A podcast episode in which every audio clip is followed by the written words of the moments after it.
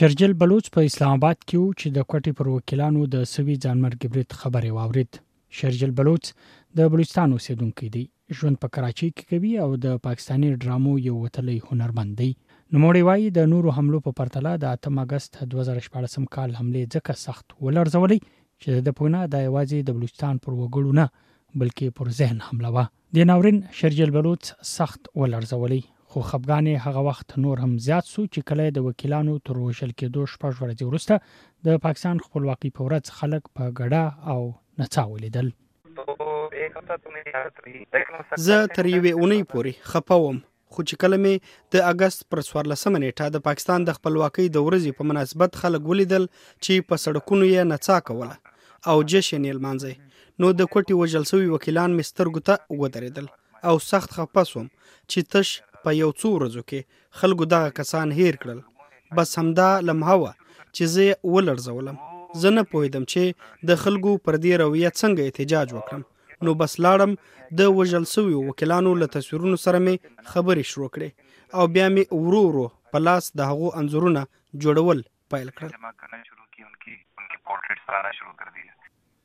شرجل بلوچ د انځورونو جوړولو پر مهال تر مختلفو جذباتي کیفیتونو تیرېدلی اور سب سے پہلا پورٹریٹ جو تھا وہ بلال انور کاسی صاحب۔ لومړی انزور می د بلال کاسی جوړ کړ او باور وکړه چې د انزورونو جوړولو پر وخت به می د هغو تصویرونو ته په غور غور کتل.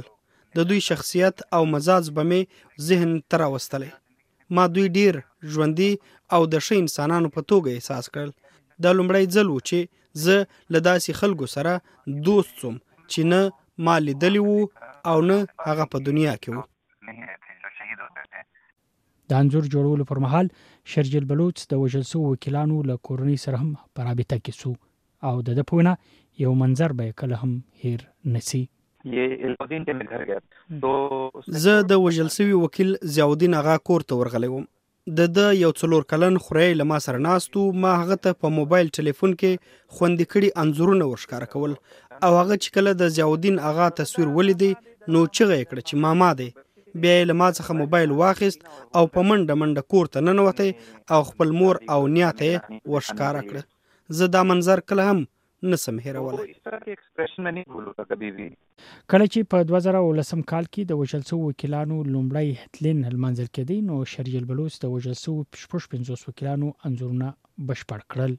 د خلکو به حصے شرجل بلوچ د احتجاج په توګه د وکیلانو تصویرونو جوړولو ته وهڅولې. خو چې کله د غانځورونه د بلوچستان های کورټ په انګړ کې د نندارې لپاره کښ شول نو د خلکو شغ برګون د فکر بدل کړ. د په خبره راته احساس وڅو چې نه، د خلکو احساس له هم ژوندای دی.